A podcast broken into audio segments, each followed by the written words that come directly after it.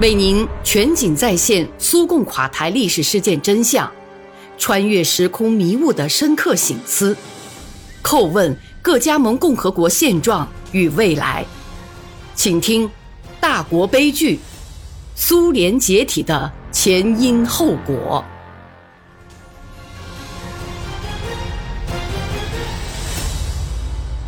第十章：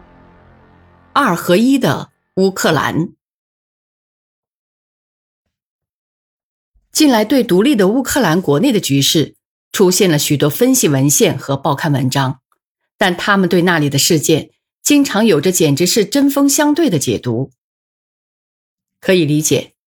有些作者由于特定原因，对乌克兰人民深受的痛苦抱着恶狠狠的幸灾乐祸的态度，而另一些作者则不知羞耻的为这个国家所有阴暗的东西涂脂抹粉。我不想再把乌克兰社会生活中一切负面的东西拿出来仔细描述一番了。说实在的，再揭这些烂疮疤也没什么意思。前面我力图说明人们在通往独立的道路上是怎么越变越糊涂的，也揭露了某些人利用人民对幸福生活的向往和期待来达到个人目的的道德面貌。我无法绕过俄语这个现实的题目，因为我本身。前面已经谈过，都是顿巴斯生人。这个问题直接涉及我的一些亲人，他们的先人几百年来就在那里说俄语，因为那是他们的母语。对于我们这些身在俄罗斯的人来说，班杰拉分子在基辅以及乌克兰其他城市举行的那一次次亵渎苏维埃祖国爱国者坟墓和纪念碑的游行示威，简直就是一场可怕的噩梦。我们不由自主地成为人们力图搞垮乌克兰大地上的政教，以民族主义意识形态价值观发动进攻的见证人。当我写下这几行字时，乌克兰仍然不平静，议会在沸腾，政党联盟同橙色革命的拥护者正不断地进行着不可调和的战争，国家总统、议会和执政当局正在搞权力再分配，老百姓在尽过自己的义务。对所信任的政党投了票之后，结果还是只好听凭灾难和痛苦来折磨自己。上层的斗争还在继续。不管是按民族特征、宗教特征，还是按意识形态原则，人民都统一不起来。有共同的领土，但却没有统一的社会。国家实际上是由两部分，即由东部和西部组成。因此，我把本章的题目叫做。二合一的乌克兰，乌克兰的民族主义分子。第二次世界大战是一场最残酷、流血最多的战争，它把不同的国家和民族团结起来，共同反对人类最危险的敌人——法西斯主义。人们尽管政治追求不同，分属不同的宗教和民族，但所有的人都受到同一热情的鼓舞。那是一个英雄主义无法复建、充满自我牺牲精神的时代，但事情总是这样，在高高的浪尖上，总会有肮脏的泡沫在漂浮，更何况是在这么一场世界性的大震荡之中。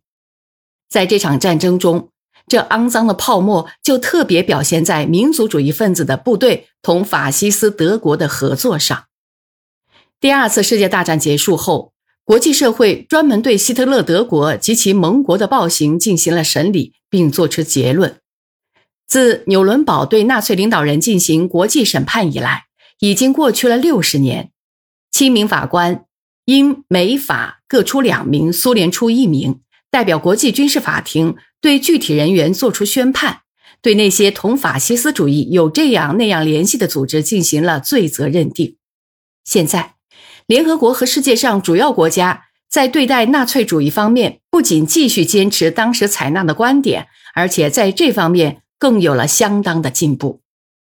苏联严格遵守国际军事法庭的立场，国家根据法律以及各种政治决定，对那些经指认与法西斯分子有联系、具有反本国居民罪名污名的人员和组织，无论其犯罪事实发生时间多么久远，均予以审判。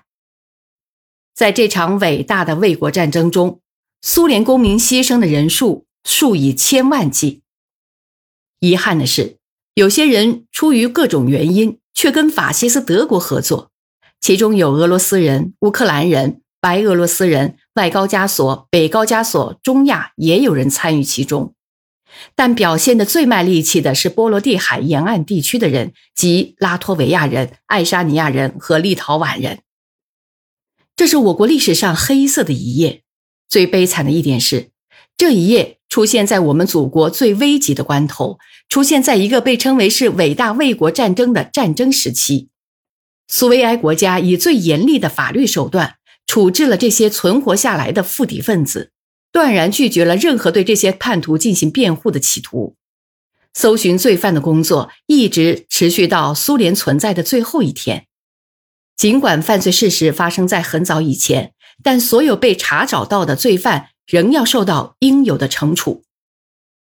这些可耻的事实似乎已永远成为往事。但统一的国家苏联被破坏之后，在战争时期，第三帝国军队曾经活动过的某些国家。和前加盟共和国那些跟法西斯分子合作过的民族主义分子部队的参加者又抬起了头，给他们恢复名誉，为他们树立纪念碑。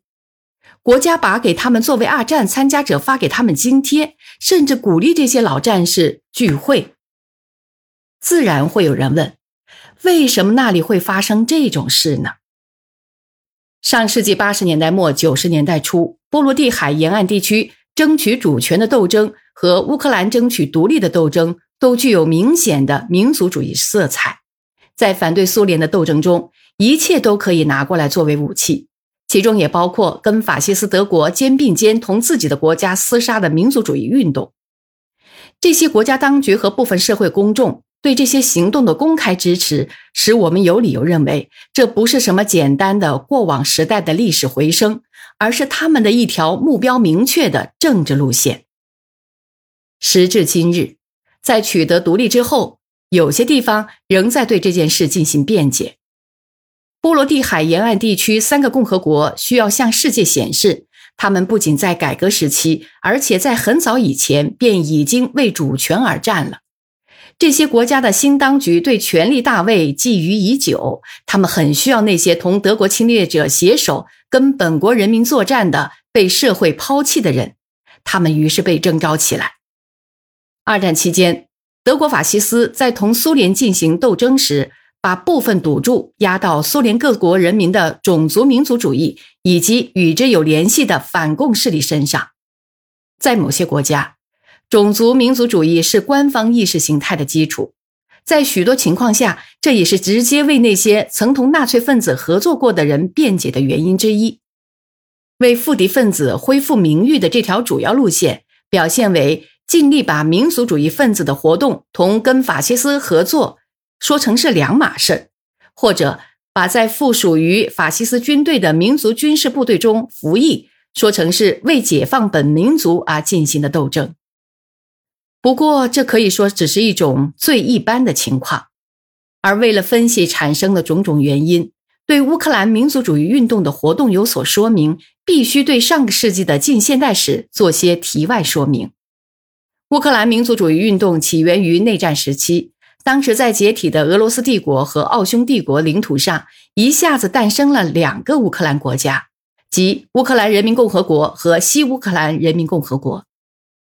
十月革命以后，中央拉达不承认苏维埃政权，他规定了自己政权的新边界，在前盖特曼政权的辖区内确立了乌克兰自治。可是，根据什么原则把沃诺俄罗斯和今哈尔科夫州、顿涅茨克州和卢甘斯克州等历史上大俄罗斯居民居住过的地方也划了进去，这就弄不清楚了。后来，